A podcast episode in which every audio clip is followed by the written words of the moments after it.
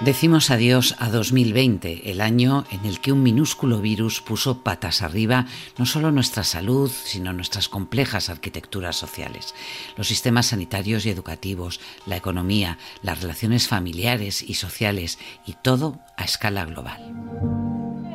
Wuhan ya está en cuarentena. Las autoridades chinas han prohibido entrar o salir. This is an emergency in China. El Ministerio de Sanidad tiene previsto el dispositivo para atender desde un punto de vista sanitario, con las máximas garantías a los compatriotas que van a ser repatriados en breve plazo. En el día de hoy acabo de comunicar al jefe del Estado la celebración mañana de un Consejo de Ministros extraordinario para decretar el estado de alarma en todo nuestro país. El papel higiénico, rollo de cocina, eh, desinfectantes, todo eso realmente se ha multiplicado sus ventas por dos, en algunos casos casi por tres. De respeto sí, pero de miedo no. De morirse de morir uno un resfriado. Yo no tengo miedo, ninguno. Si me tengo que ir, pues me voy ligera y ya está.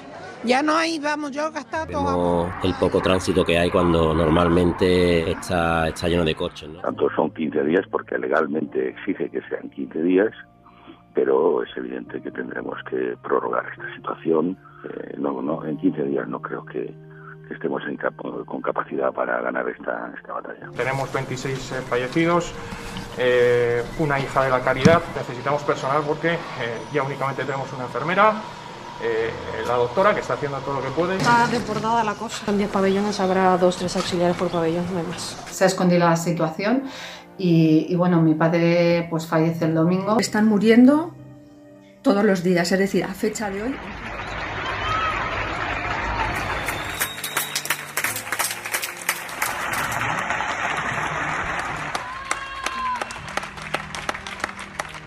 ¿Qué significa desescalada? Significa nada más y nada menos la transición que nos llevará a regresar a nuestra vida cotidiana, cuando consigamos que descienda la curva de contagios. Hola, soy Monserrat Domínguez y esto es Extra, el podcast de El País Semanal. Hoy os invitamos a conocer cómo hemos preparado el número especial resumen de este año maldito. Cómo a través de más de 70 fotos y 30 artículos hemos intentado reflejar tanto dolor, tanta incertidumbre y a la vez tanta solidaridad y capacidad de resistencia.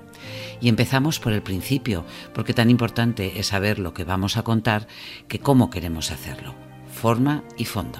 Diego Areso es el director de arte del País Semanal. Eh, lo que tiene de divertido diseñar un especial es que es precisamente eso, especial, y que hay que intentar que se parezca lo más posible a la revista de todas las semanas y que a la vez se diferencie lo más posible de la revista de todas las semanas, que se perciba como que es algo único, que es algo que, que destaca en el año por encima de todos los demás números. Y la primera decisión que, como director de arte tomé es que quería hacer un diseño eh, frío, muy, muy hasta cierto punto minimalista, que, que resaltaran sobre todo los textos y las imágenes, que el diseño, aunque tiene cierta presencia, no, no tuviera, no, fuera pirotécnico, que no eh, fuera una barrera entre las imágenes y, los lectores de la revista. Y benedica Dio Onipotente, Padre, Figlio Espíritu Santo.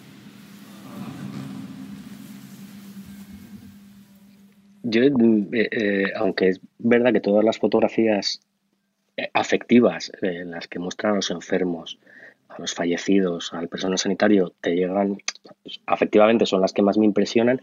Yo me quedo con la imagen del Papa Francisco eh, en Semana Santa, en mitad de la plaza de San Pedro con, con eh, la puesta de sol eh, de noche y, prácticamente solo, porque me impresiona el valor teatral en el, en el buen sentido, el valor de rito de conseguir que, que nos identifiquemos con ese personaje en mitad de una plaza barroca inmensa y que todos seamos un poquito ese personaje, que todos nuestros ritos se han visto interrumpidos por la, por la pandemia. Tiene algo, no es, la, no es la foto afectivamente que más me llega, pero sí es la que más me impresiona desde el punto de vista gráfico y desde el punto de vista de que simboliza la disrupción total de este año.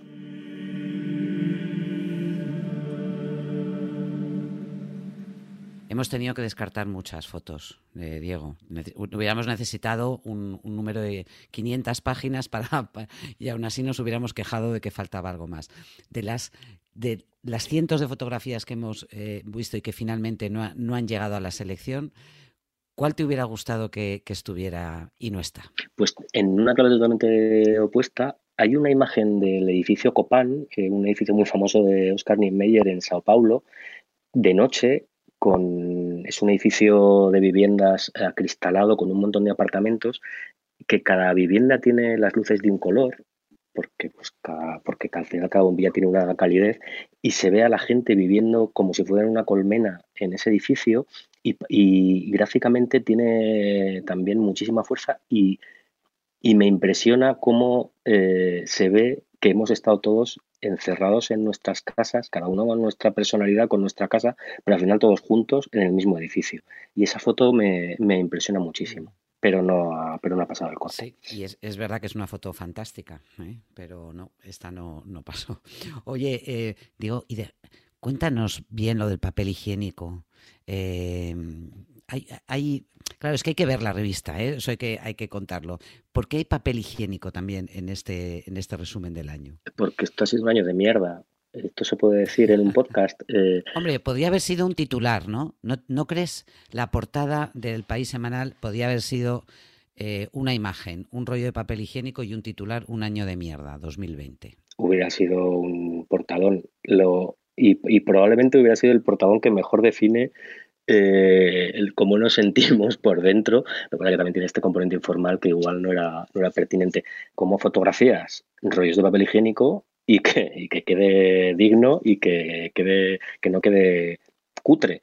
Y se lo encargamos a un fotógrafo que colabora mucho con, el, con la revista, Juan Carlos de Marcos, que hizo un montón, literalmente decenas de fotos de rollos de papel higiénico para arriba, para abajo, en equilibrio, eh, caídos, vacíos, llenos, agotados a mitad y elegimos una única foto que va en el sumario de la revista, en la primera página, según abres la revista, que son un montón de rollos de papel higiénico en equilibrio precario, que, que yo creo que es un buen símbolo, aparte del... Es un símbolo íntimo, pero no dramático, de lo que ha sido este año.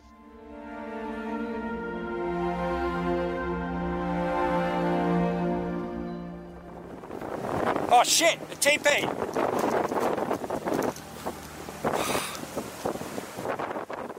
Gorka Lejarcegui es el editor gráfico de, del País Semanal. Gorka, ¿desde cuándo llevas tú guardando fotografías especiales para este resumen del año? Desde el mes de enero. Y lo curioso es que me acuerdo de la primera fotografía que incluí en esta carpeta de 2020, que además está en el resumen del año. Es el incendio de Australia, esa maravillosa fotografía que publicamos de Matthew Abbott, donde un canguro escapa de las llamas. Son 65 fotografías las que, las que se publican en el resumen del año. Eh, en esa reunión que hicimos y, vimos esa última selección, debía haber como unas 150 imágenes aproximadamente, pero para llegar a esas 150 eh, imágenes he visto muchísimas imágenes. Mira, eh, solo en el archivo del periódico, del periódico El País, agrupadas en un tema que se llama eh, Sanidad, Coronavirus, China 2020, hay más de 7.400 fotografías. Hemos visto también otras fuentes, hemos visto las agencias internacionales y hemos, visto y hemos repasado también los mm, trabajos y los reportajes que hemos hecho en el país semanal a lo largo de este año, porque es verdad que una revista tiene unos tiempos más pausados que los de la actualidad del periódico diario, pero cuando, cuando estalló la pandemia, eh, los tiempos del país semanal y los tipos de reportaje que abordamos en el país semanal también cambiaron y estuvimos durante unos meses más pegados a la actualidad. Mm. Y prueba de ello son los trabajos, no sé, de Carlos Espotorno, de Morenati, de Samuel Sánchez, de Pedro Armestre, que hemos ido publicando, entre tantos otros, ¿eh? de Eduardo Nave, que hemos ido publicando a lo largo de este año y, una mínima selección, eso sí, de una potencia abrumadora es la que publicamos. ¿Qué es lo que tiene que tener una, una foto para conseguir convertirse en un icono del año? Bueno, ante todo tiene que ser una buena foto. Eh, ¿Qué es una buena foto? Mm, Mira, yo creo que una buena foto es aquella que impacta, que interpela al espectador, aquella que no le deja indiferente, aquella que le hace sentir algo. Por lo tanto, una buena foto también es una fotografía generosa, que dependiendo de quién la vea, le va, eh, le va a producir una emoción distinta. La medida para fotografiar un drama, la medida para fotografiar el dolor humano, es el respeto. La distancia la marca el respeto. Y para, y para ser nuestros testigos han tenido que salvar también otro hándicap. El hándicap de que había un enemigo invisible fuera que no se sabía exactamente cómo se contagiaba y que em, para contarnos a nosotros lo que estaba sucediendo, para ser nuestros ojos, también han tenido que bueno, afrontar su miedo y, el de, y, la responsabilidad de poder contagiar a sus propias familias. La verdad es que ha sido un trabajo, eh, un trabajo importantísimo y, y hay que tenerlo en cuenta. Yo no he visto en mi vida semejante cantidad de ingresos hospitalarios por esta patología. Es brutal. Esta neumonía o este cuadro clínico, porque estamos viendo que tiene un comportamiento clínico peculiar, hay una fotografía que se produjo el mes de marzo, que la realizó en un reportaje para el país semanal Pedro Armestre, que fue eh, una fotografía del Hospital de Emergencias de IFEMA, en los pabellones de IFEMA. Me gusta especialmente esa fotografía porque me evoca a las imágenes de la gripe española de comienzos del siglo XX. Esas imágenes de grandes pabellones llenos de camas donde los pacientes no tenían ninguna intimidad y de pronto nosotros, un siglo más tarde, nos eh, hemos encontrado en una, en una guerra sin guerra. Nos hemos encontrado en la misma situación, una guerra contra un enemigo invisible y lo curioso es que nos hemos encontrado otra vez que los pacientes del año 2020 han tenido que renunciar a su intimidad para tener seguridad y además eh, en un ambiente tan tan inhóspito, tan poco acogedor como el de un pabellón de paredes de hormigón, vigas de hierro. Un pabellón al que no era fácil eh, entrar porque no permitían el acceso a periodistas y eh, eh, Pedro Armestre con Quino Petit consiguieron entrar y, contarnos eso, lo que estaba ocurriendo en, IFEMA en, Madrid. Bueno, y yo sé que hay una foto, Gorka, por la que tú has peleado mucho para que estuviera dentro del número y al final, en ese trabajo de selección, de criterio, se ha quedado fuera. Dime cuál es. En, nuestra selección había una imagen de una niña que hacía eh, rodar su scooter junto a un columpio y un tobogán que estaban precintados en un parque infantil. Creo que contaba, contaba dos cosas. Por un lado, eh, la, necesidad de contar, eh, de contar a, esa, a esa niña de la foto, que debe tener aproximadamente 8 o 9 años, que ya no puede utilizar ese columpio, que ya no puede jugar con sus amigos, porque ese columpio está precintado y explicarle que esa cinta que lo precinta no es un juguete, sino que es algo serio. Pero por otro lado, em, la figura de la niña empujando el scooter es como una metáfora de la vida, de la vida que, pelea eh, por, por, salir adelante y es una... Eh, es una alegoría de la vida en la que, eh, que, se abre paso entre todos los impedimentos y todas las dificultades que se le pongan. Y en este caso el, coronavirus ha sido eh, una gran dificultad y un gran impedimento, pero la vida va a continuar, la vida sigue y es un mensaje de esperanza. Esa imagen era un mensaje de esperanza. Em, Gorka, em, la autora de la portada de la foto que, nos parece que resume este año 2020, la autora es Susana Vera. Cuéntame algo de, quién es esta fotógrafa. Susana Vera es una fotógrafa nacida en Pamplona que descubrió eh, la fotografía por casualidad. Ella estudió periodismo en los años 90 en Estados Unidos y mientras estudiaba periodismo hizo un curso de fotografía y de pronto se quedó maravillada de la capacidad de ser testigo que tenía la fotografía y al final ha, terminado siendo, siendo su vocación y su profesión. Formó parte del equipo de fotógrafos de la agencia Reuters que hizo la cobertura de las revueltas de Hong Kong y es la primera eh, premio Pulitzer española. Y, sus fotografías no destacan porque ocurran eh, grandes cosas ni porque ni porque impacten. Sus fotografías destacan porque cuentan, porque cuentan pequeñas historias, pequeños detalles que nos hacen, que nos hacen vibrar. Estamos para rendir homenaje a un compañero que nos ha dejado, a Esteban, para mandar todo nuestro apoyo y nuestro cariño a su familia, a su mujer y a su hijo. Susana Vera, ¿cómo estás? Hola, muy buenas, Monse. Muy bien, gracias. Es desgarradora la foto de, portada, cuenta muchísimas cosas.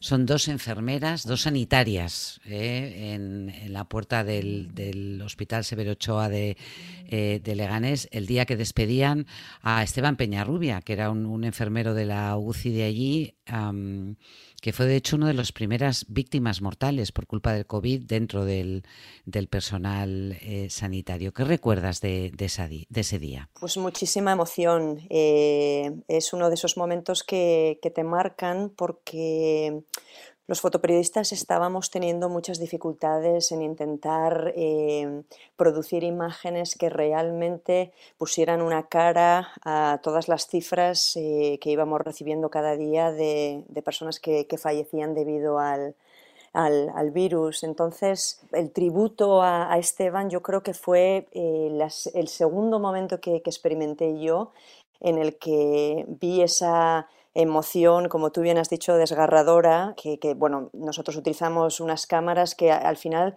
es un filtro instrumental, eh, mecánico, pero también es cierto que a pesar de que muchas veces te separa un poco de la realidad para poder mantenerte emocionalmente estable y, ser muy consciente de qué es lo que tienes que capturar, hay veces que te rompes. Y yo recuerdo que la emoción era tal eh, porque había mucho dolor, pero también había mucha hermandad, muchas palabras bellísimas de una persona que tuvo que ser francamente singular, que además eh, una persona que representa a un colectivo que tanto ha dado y sigue dando ¿no? Eh, durante la pandemia y que muchas veces se nos olvida y los, los abrazos eran fantásticos durante la primera ola, pero realmente no puede haber mejor apoyo que ser conscientes de, de nuestra propia responsabilidad individual. ¿no? Esteban, me duele a todos Esteban y todos los compañeros que han caído, por desgracia. Toda la gente que está falleciendo, por desgracia esto va a seguir. Pero entre todos, entre todo este gran equipo, vamos a acabar con ello. Yo la verdad que la mayor parte de las veces no soy consciente de si una fotografía va a ser especial o no. Lo que sí recuerdo es que yo sentí el momento como un momento muy especial, ¿sabes? Eh, nosotros al trabajar en una agencia de noticias mandamos las fotografías eh, eh, en tiempo real, entonces esta era una de esas, de esas situaciones en las que tú miras eh, eh, las fotografías que has realizado y las mandas desde la propia cámara, es decir, las estás viendo a un tamaño muy pequeñito. Y no fue realmente hasta cuando volví a casa, eh, las descargué en el ordenador, volví a, repasar un poco cuando me di cuenta de que lo que yo había sentido se transmitía también en esa imagen y, pensé que podía ser una imagen que llegase a la gente y que realmente le hiciese reaccionar, ¿no? que, los, datos y las cifras eh, eh, son muy distantes. Cuando ves el dolor eh, de primera mano es cuando te das cuenta de realmente qué significa ¿no? esto de, del coronavirus. En ese caso en concreto, por ejemplo, yo no tuve la oportunidad de hablar con las dos sanitarias de la imagen. eran diferentes grupos y entonces justo cuando ellas dejaron de, de abrazarse, todavía se estaban produciendo otras escenas de, dolor compartido y seguí fotografiando. Y para cuando ya intenté eh, buscarlas a ellas, ellas se habían eh, eh, ido ya otra vez dentro del hospital a seguir con sus funciones, pero quedaban otro grupo de, compañeras y compañeros y con algunas de las compañeras hablé. Y es interesante porque muchas veces tú misma, aunque es parte de tu trabajo, no es un plato de buen gusto para nadie. Hay una parte de ti que va con con pies de plomo porque sabes la importancia de poder contar lo que está pasando encima cuando es un tributo a una persona eh, que lo ha dado todo, ¿no? Ha dado su vida, no puedes dar nada más eh, por, por, por, otras personas, pero hay una parte de ti que, que piensa de qué forma vas a poder trabajar, sobre todo cuando somos muchos, eh, sin eh, obstruir, sin, pasar una línea, sin cruzar esa línea en la que alguien haga sentir a otra persona eh, que ha habido una falta de respeto o que no se les ha tratado con la dignidad que se merecen. Entonces siempre es como, mm, ir con mucha, cautela y yo creo que lo mejor es siempre, al final tener esa conversación y decir, oye, muchas gracias por invitarnos a estar aquí.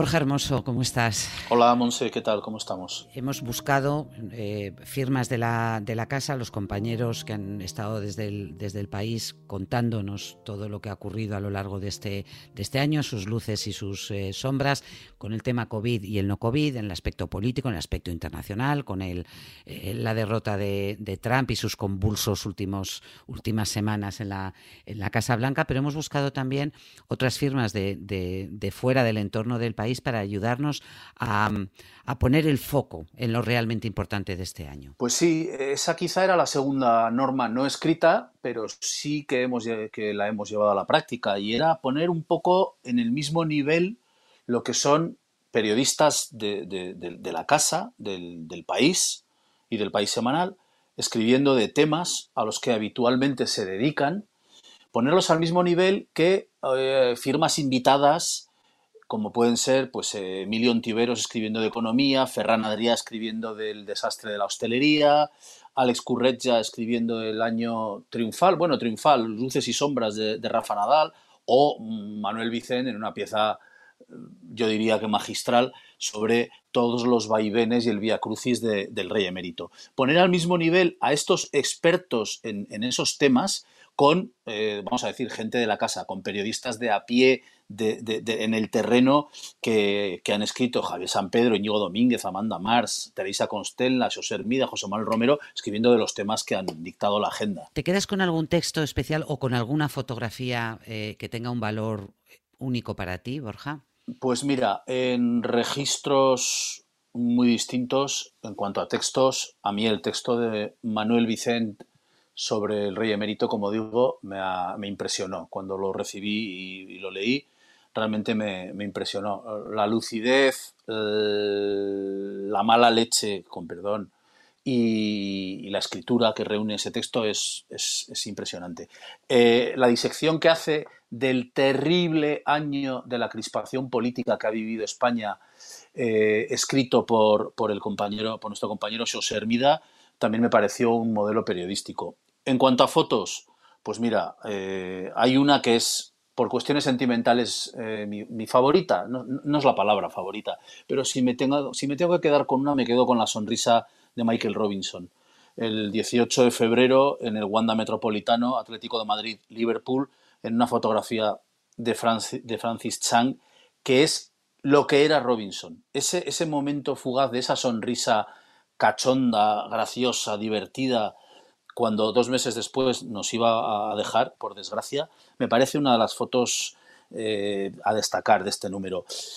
Y, una foto que no está, eh, y una foto que no está, que me, que me, hubiera encantado, pero claro, todo no cabe, todo no entra. El reportaje fotográfico que hizo Eduardo Nave de esos espacios vacíos eh, de la cultura, del espectáculo y del deporte por los que hemos empezado hablando antes, ¿no?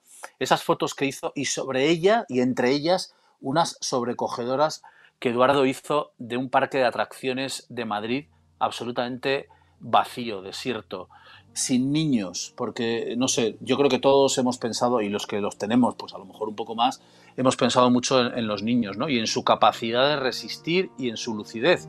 Y este parque de atracciones desierto yo creo que era un poco un, una metáfora de, de dónde están los niños, ¿no?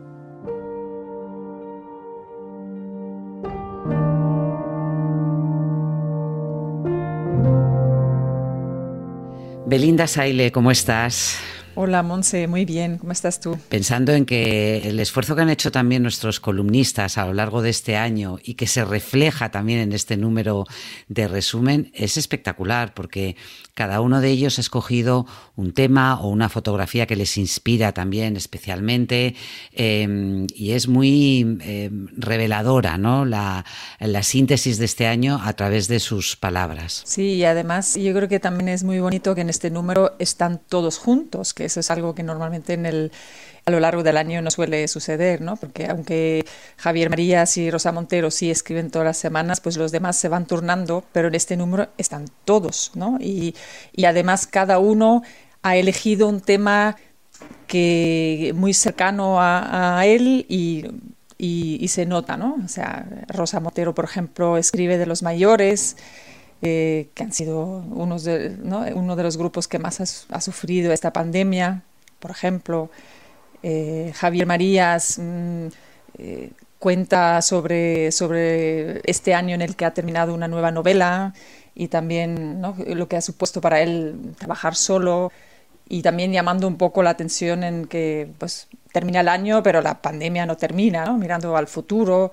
Sí, cada uno ha enfocado este tema y este repaso y la vista atrás en el 2020 pues a su manera, ¿no? Y se nota y es muy bonito el conjunto. El conjunto, sí. Irene Vallejo sobre cómo hemos sobrevivido en este, en este confinamiento. Martín Caparrós, que es tan futbolero, en que nos hemos convertido, ¿no? Los, los, los eh, que siguen el fútbol en esos dibujitos. Y luego Almudena Grandes, em, bueno, con esa llamada también a la solidaridad y recordando, yo creo que uno de los personajes de este, de este año que quedarán en la memoria, el hijo de una barrendera de, Logroño eh, que salió a la calle y llamó a sus amigos para limpiar lo que habían, los destrozos que habían hecho otros eh, en mitad de una fiesta en pleno confinamiento y en, y en una situación, poniendo en valor además lo que el trabajo que hace su madre. Eh, luego al volver a casa viendo los vídeos y todo y yo que estuve aquí presente viéndolo me pareció súper feo ya que yo tengo una madre barrendera eh, y sé lo que es deslomarse la espalda para poder dar un plato de comer y no me pareció ni medio normal que tendrían que venir más refuerzos aquí a limpiar por lo que causaron ayer algunos, algunas personas. Y hablándolo con mi grupo de amigos, que es los que están atrás. Y hay otro texto, eh, Belinda, que es el de Leila Guerriero, que escribe sobre Chile, ya estuvo el año pasado allí. Eh, y una de las noticias no COVID del año eh, ha sido la, el plebiscito, el, referéndum para aprobar la nueva constitución. El plebiscito se debe nada más y nada menos que a nuestra valiente juventud, que fueron los que, los que se atrevieron a saltar el torniquete, porque estas injusticias han pasado durante más de 30 años. Oye, eh, Belinda, estaba pensando en lo extraordinario también que ha sido este año para poder trabajar y coordinar, eh, y en estos últimos meses especialmente difíciles, eh, un equipo como el, de, el del País Semanal sin tener la oportunidad de vernos físicamente todos los días, de, de hablar sobre las fotos, sobre el enfoque de los reportajes, sobre las tendencias, sobre ideas nuevas, todo a través de la, tecnología y de, esa campanita de Slack, la aplicación que nos permite conectarnos y que nos tiene también un poco esclavos de la pantalla. Sí, estamos pendientes todo el rato, ¿no? Y, si alguien no responde rápido, todo el mundo enseguida dice, ¿por qué no responde? ¿Dónde está? ¿Qué pasa? no, bueno, yo creo que en este número que han sido tantas piezas, tantas fotos, tantas cosas a la vez y todo el mundo trabajando en paralelo, eh, hemos visto muy bien que, es que hemos cambiado completamente de modelo de trabajo este año y está funcionando. O sea, realmente es diferente, trabajamos diferente, pero, pero ahí está y, nos hemos adaptado a esto y, y, aunque no nos hayamos dado cuenta en otro momento, a lo mejor en septiembre, octubre, ahora en diciembre uno se da cuenta que, bueno, que es que llevamos meses trabajando así y, y está muy bien. Pero también es verdad que en este proceso del número de resumen del año hubo un momento que, bueno, que decidimos un, grupo muy pequeño reunirnos porque efectivamente hay algunas cosas que, que, necesitan verse presencial, reunirlo todo sobre una mesa, eh, charlar, que surja una, una, broma, porque en el chat estas cosas no pasan. Sí. Eh, ¿no? Y... La chispa, ¿no? Que te da ver una foto todos a la vez, opinar y de repente por aquí o por allá, ¿no? Oye, estoy preguntando a todos los compañeros y me gustaría que me contaras tú cuál es tu foto eh, especial de este, de este número y qué foto de las muchas que hemos eh, descartado te hubiera gustado ver en él.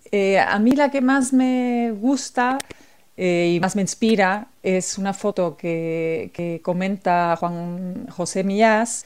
Eh, es una enfermera en un hospital de Inglaterra que, que, alcanza un bebé recién nacido, nacido prematuramente, eh, que lo, a, su madre, que está en la cama, y lo ha sacado de la incubadora y se lo alcanza a ella. Y, y, bueno, están con las mascarillas, con los guantes y en medio de eso el bebé. Y la verdad es que a mí esta imagen es como un símbolo de, ¿no? En medio del desastre, de la locura, de, del sufrimiento, de la muerte, de todo lo que hemos pasado este año, pues ahí surge la vida, ¿no? Y, la vida sigue y, y, esto es así. O sea, esta imagen para mí mm, es un símbolo que me parece que es muy poderoso, ¿no? Y la que se ha quedado fuera es una que fue portada del País Semanal, de hecho fue la primera portada del País Semanal eh, en pandemia, o sea, en pleno eh, COVID, que es una, una, foto de Pedro Armestre eh, del reportaje que se hizo entrando en el hospital de emergencia en IFEMA. Y, bueno, la foto es, es, es, un, un, enfermo mirando a través de un ventanuco de una de las puertas para afuera. para mí mm, ha sido un poco símbolo de, me hace recordar aquellos momentos, pues este número lo cerramos todos un poco en, ¿no?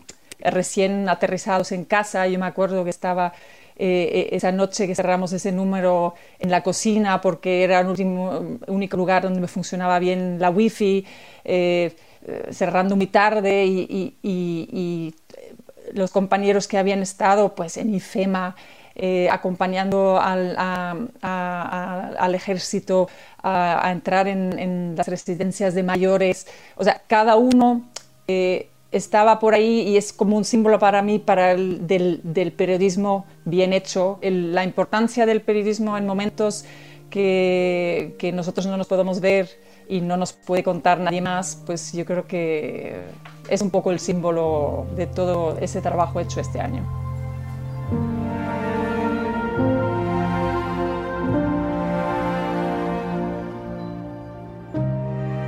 Este domingo 20 de diciembre de 2020, El País Semanal, un número para coleccionar en tu kiosco y en la web.